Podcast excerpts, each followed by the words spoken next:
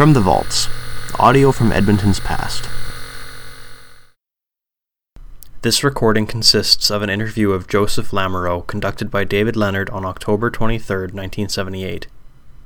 This material was originally recorded on a 5 inch open reel tape and was digitized by an archivist on August 28, 2020. Now, this interview is being conducted on uh, 23rd of October 1978 with Mr. Joe Lamoureux, a uh, man who's been prominent in the police force for a number of years. Now, I guess we can start out, Joe, by my asking you when and where you were born. Well, I was born in the town of Fort Saskatchewan on the 1st of July 1923. 23. Mm-hmm. Yes. And uh, your name is quite famous in the area. Who, who is your father, Joe? My father was Hermandas Lamoureux, and he was the grandson of the, one of the original settlers in Lamoureux village. Mm-hmm. My father was one of the first white men born in the village of Lamoureux mm-hmm. on the 21st of August, 1878. Mm-hmm. So, what would your grandfather's name have been then? My great grandfather, his name was uh, I'm his namesake, Joe Lamoureux. Joe Lamoureux. Yeah. Uh-huh. And your grandfather then was. Uh, my grandfather was uh, Theophile Lamoureux. Mm-hmm. Of course, my dad was Hermandas. Mm-hmm. And they were they all lived uh, in the Fort Saskatchewan area, in the area of Lamoureux. And uh, for, we were from Fort Saskatchewan, and my dad's family was from the village of Lamoureux. Mm-hmm. I see. Now, the early Lamores were, were farmers, and I believe they operated a mill for some time too. That's quite right. Yeah. What uh, did your father do? Well, strange, uh, strange that you should mention the mill because my dad learned the lumber business from his grandfather, and he became a millwright and a sawyer. Mm-hmm. And for the most of his life, that's what his uh, profession was. Mm-hmm. He worked in most of the large uh, lumber camps that there was in the northern part of the province of Alberta. Mm-hmm. So he traveled quite a bit away from this area. Then. That's right, he sure did. Uh-huh. And at the time that you were born, he was, however, located in Fort Saskatchewan. We were living in the town of Fort Saskatchewan, and then shortly after I was born, my dad moved our family to the town of Athabasca, where he had a large uh, sawing contract, mm-hmm. and he was doing the mill mill work work. Mm-hmm. I see. So you were born in 23 then, and you would have gone to school in Fort Saskatchewan. That's correct. Imagining. Uh, when did you uh, become uh, interested in police work, Joe? Was it very early? I know you've been a long time member of the Edmonton Police Force.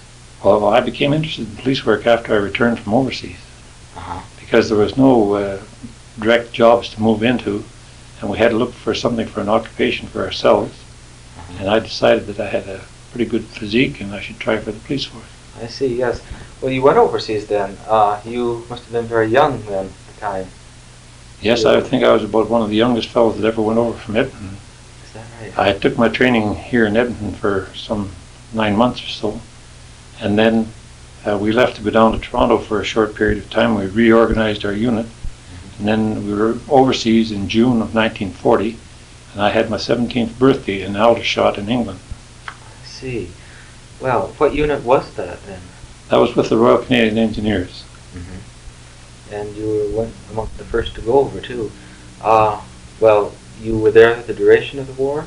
Yes, I was there till after the war had finished. Mm-hmm. We were up in Germany at the time that the war quit, and uh, then we had to stay there for several months before we got repatriation. Mm-hmm. I finally got back to Canada in October of 1945. I see.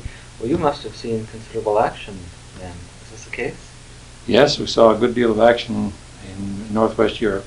I never did get outside of, uh, yeah, of England and Northwest Europe. Yes. Where uh, did you? Were you at Dieppe by any chance? No, no. You weren't there. Well, we just missed it. I see. Uh, so northwestern Europe, that would have been Belgium. France and Belgium, Holland and Germany. I see. Uh, you weren't on the Italian campaign. No. I know there were a number of Edmontonians that were, were down there as well. No, we never got to Italy. So you were with the engineer uh, regiment. Uh, now, what what was your basic duties in in that? Well, I had a variety of training when I was with the Army Engineers. Strangely enough, I took uh, basic training, and then we went into the Army Engineers training where we learned a lot of uh, bridging uh, techniques and such. And then we went into uh, the regular infantry and small arms training. Then we learned explosives and uh, grenades of all types. Mm-hmm. And then after we got over to England, they put us into more specialized engineering. We did a lot of heavy bridging, railroad bridging, and uh, heavy construction work. Mm-hmm. I see. We built uh, a general hospital at Bramshott in England. We built another big hospital in uh, Colchester in England. I see. Yes. Well, uh, a lot of this training that you had uh, achieved during the war, I guess it wasn't used that much with the police force, was it? No. Uh, strangely enough, to switch from one career to another, uh, then I had to learn an entirely different career when I went into police work. Mm-hmm. And uh, I re- retained my knowledge of engineering and, and construction work for my own use as a hobby. Mm-hmm. And I did carpentering and uh, finished carpenter work as my hobby. Oh, I see. And you you're still engaged in that, you? Yes, I'm back to it again. right. So, okay, you returned then in 45, and uh, you are obviously physically equipped and equipped in other ways too for the police force, so that attracted you. Now, Edmonton in 45, uh, it was a big city, but it was sort of poised on the verge of rapid, uh, rapid development, what with the, the Leduc oil strike and all. Uh, I suppose you uh, had many experiences, or many the uh, things you were engaged in as a policeman, were the result of this rapid, uh, rapid, uh, uh, well, relocation of peoples. Edmonton had been a city for some time, a lot of coming and going. I suppose if we do have a high crime rate right now, that's one of the reasons. Now, uh, in the police force, what, um, what, what, how did you begin? Did you begin on patrol, foot patrol? Yes, that's correct. I started off uni- as a uniform constable and uh, did the normal beat patrol for approximately a year and a half. Mm-hmm. And then I was assigned to patrol car duty. Mm-hmm. And uh, between patrol car duties, and uh, then that was for night work. And uh, then when I come up on a day shift, we'd still walk the beat on days. I see. And uh, then after that, I was transferred in 1950 into identification work. I see. And uh, at that time, I went into plain clothes. Oh yeah. So uh, I did a lot of uh, studying under uh, Detective Ken Murray, who was in charge of the identification section at that time. Mm-hmm. And then in 1953, I was sent to the RCMP headquarters in Ottawa to take a specialized advanced course in identification and photography work in related fields. Mm-hmm. I see. Well, when you were started on foot patrol, then what areas of the city did you? I suppose you had a lot of them, but uh, what ones did you tend to have more? Well, mostly on Jasper Avenue. Strangely enough, I never did get posted to the south side. never I never worked a day on the south side in all my career. Right? Mind you, I've done investigations over there, but Uh-huh. only Was, was it customary to keep uh, patrols in a certain area once they got used to a certain area of the No, city? strangely enough, they used to change them around back and forth a good bit, but uh, somehow I was retained on the north side, and like I say, it was only a matter of about three and a half to four years before I went into identification work, Mm-hmm. And of course that necessitated me being at police headquarters. Mm-hmm. I see. Yeah, well, on foot patrol then, you must have uh, spent some time at least in the 97th Street area. Tell me, was that area of town, uh, did it have the same sort of mystique that it has now, as sort of a down and out area, and uh, a lot of uh, a lot of crime? Was that the crime area of town?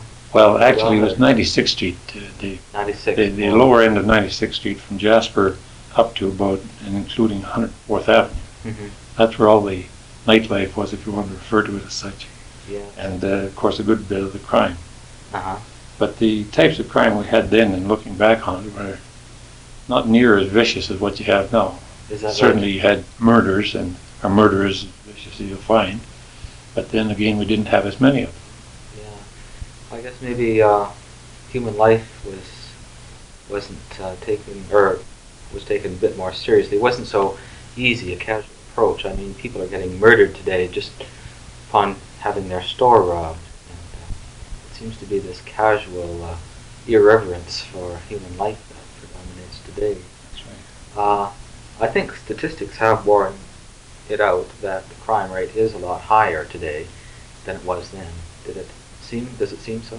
Oh, yes, I would agree with that. Mm-hmm. Having worked for uh, the identification section, uh, it was part of our duties to uh, photograph and fingerprint all the criminals that were arrested for Mhm. criminal offenses. Mhm. And uh, as such, we got a very good working knowledge of all the transient criminals and all our regular criminals from the city of Edmonton area.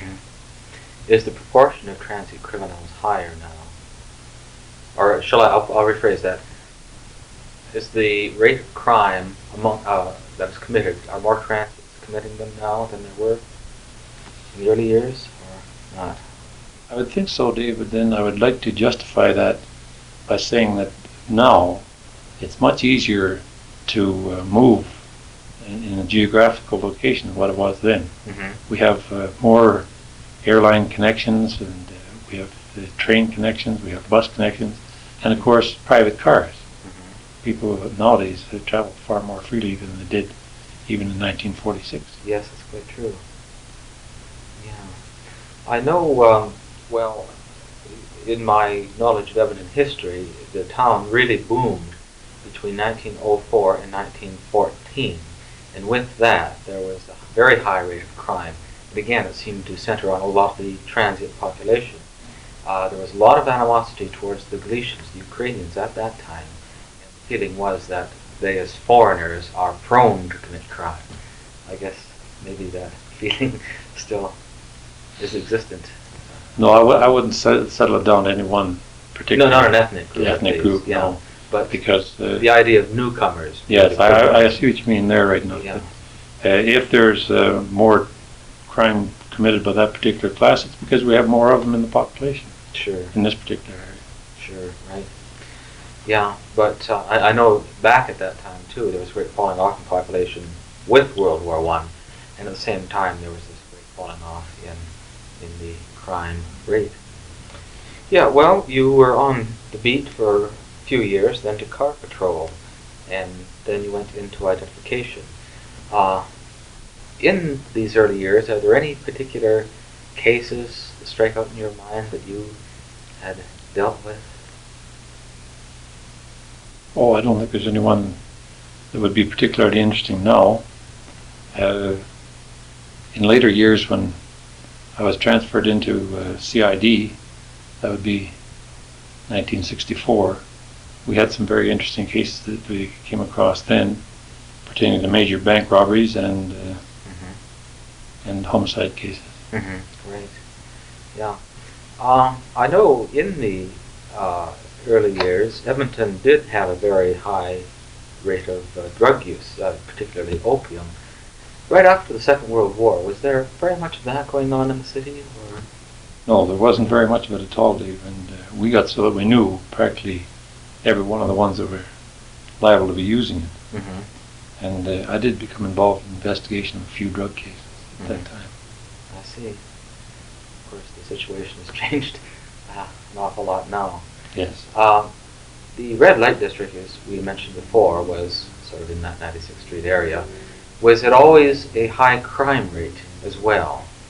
I suppose the two went That's hand quite true, yes. like they, they do now. Because it was it was uh, retained in that particular area for some strange reason. Mm-hmm. And uh, if you went uh, two blocks either way off the 96th Street area, Uh-huh. you were practically away from it. That's right. Yeah. Well, I know, Joe. Back in 1912, 1914, there was it was a great issue. Uh, this idea that you cannot eradicate prostitution, and it was believed so strongly that a mayor, McNamara, and uh, uh, leading alderman Joe Clarke, who went on to greater things, agreed that well, since we can't eradicate this, let's just try to confine this situation within certain bounds. 101st Street to 92nd Street, Jasper Avenue to uh, about 106th 7th Avenue North. Uh, is there that feeling today or in recent years that, okay, we can't really uh, do away with it, so let's just make sure we'll be very hard on hookers if they're outside a certain area? Is there this idea to just try to confine it and not eradicate it? I think there's a good deal of merit to that Mm-hmm. because uh, for a while here the tendency was that the, the prostitution uh, trade in the city was going to go more on the call girl service. Mm-hmm. But then our morality people tied in on that and clamped down on it very tightly, and uh, before long there was uh, it was eradicated. Mm-hmm. And uh, now they're back to the old idea of a few city blocks that are more or less recognized Mm-hmm. as the, the area that the prostitutes operate. So there'll be And- less less hard on them in this area than other areas. Well, I wouldn't say less hard on them, Dave, because they've really been putting on a good effort as far as investigation is concerned. Uh-huh. But uh, I don't think they're getting the necessary backing from the courts. No, I, I would agree with that. I don't think they are myself. Uh, there's really not much a policeman can do. Uh, uh, when a young lady is out in the street, uh, supposedly the, the law is totally on her side as a free individual. I know it, you, they're cer- certainly very, they are very much in evidence uh, on the say 105th, 106th Street areas just south of Jasper now, which is again a different area. Quite true. And it's strange that they moved such a long way in one, one uh, sudden move. eh? It is strange, but then I see with the courthouse and so much of uh, so many of these big high-rise buildings crowding the area out in the east end there. I guess they had to make a jump somewhere. Uh, it is strange though that they did, instead of moving further east, that they did in fact jump across town, as it were, to an extent. Now, okay, you went into investigation work, uh, and uh, how, how, how long were you involved in that? Well, I was promoted to inspector in 1962, and I worked for two years with the patrol division as a patrol inspector.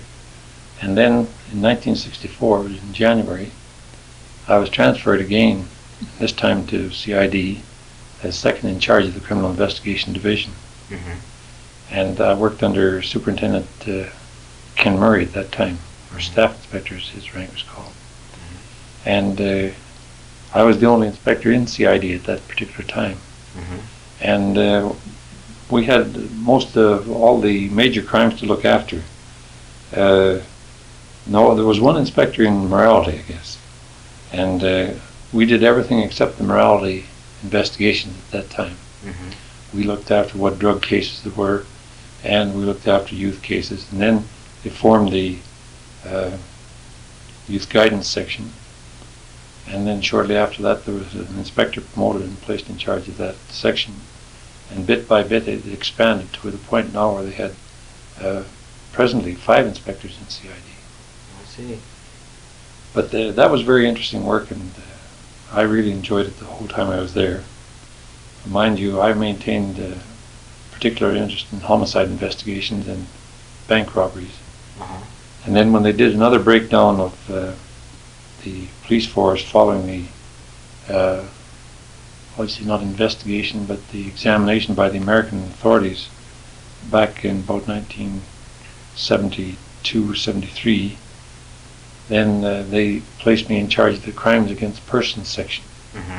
which meant that I looked after the investigation of all major crimes against persons, including homicide, uh, robberies, assaults, uh, major sex crimes such as rape and indecent assault and so forth. These are physical crimes against That's persons. right, I see what you mean, yeah. I see. Well, things are really getting diversified now, aren't they? Oh yes. Do you think this is a good trend? I mean, the uh, idea that a policeman shall be responsible for and shall concentrate on one area only of crime. Do you, do think there's a danger he just may lose his uh, bit of uh, expertise in this diversity? No, I don't think so.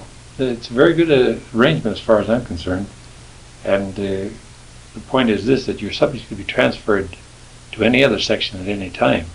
So you do in so you fact have to be retain knowledgeable your about knowledge in other matters. It's quite true. Yeah, I see what you mean. Well, certainly with the crime rate in Edmonton as high as it is right at the moment, do you see any other steps being taken in the near future to uh, try to deal with this, or is there much that can be done? Well, I think one thing they're, they're going to have to do is to put uh, plainclothes investigators into the substations within the city. Mhm. We now have a substation in Jasper Place, one in the south side and one in Londonderry. And then they've also one section of the main headquarters for a substation. And uh, the patrol division operates in this manner. And I think that if they had plainclothes investigators working in conjunction with the personnel assigned to those stations, that they'd have a closer working relationship and they would be able to handle the crime situation much better. Mm-hmm. Yeah, it does seem a bit logical. I mean, the uniform obviously gives a man away no matter where he is.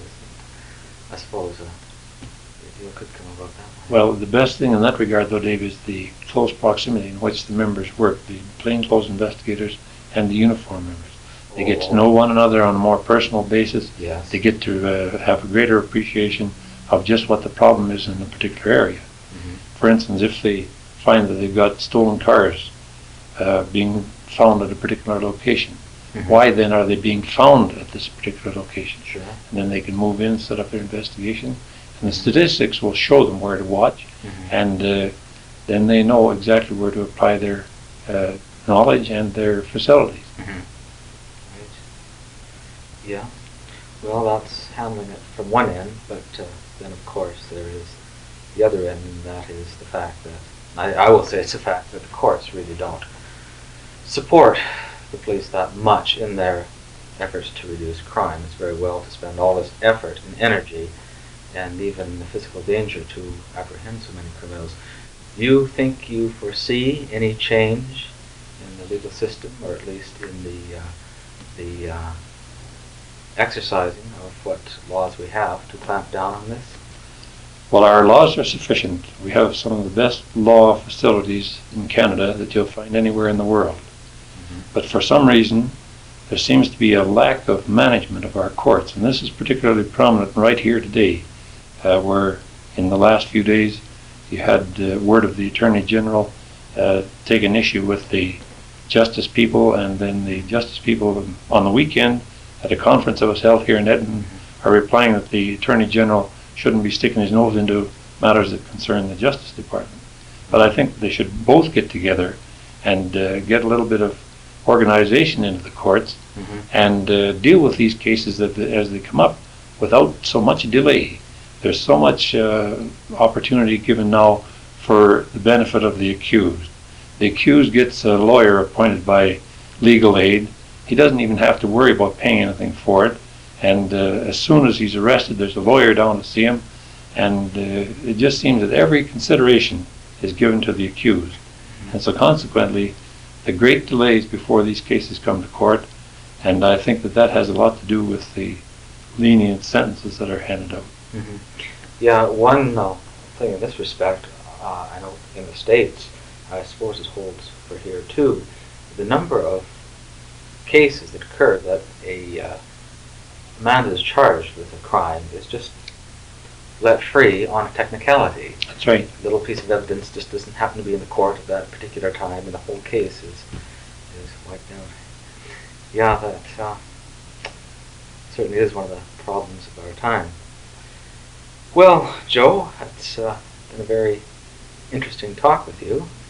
Uh, I hope that in future some of our researchers will uh, gain some insight into yourself and Edmonton Police Force from this interview. Thank you very much. You're welcome, Dave. This material is a digitized audio recording from the holdings of the City of Edmonton archives. For more information regarding the recording, please contact us by email at cms.archives at edmonton.ca, by phone at 780-496-8711, or on our online catalog at cityarchives.edmonton.ca.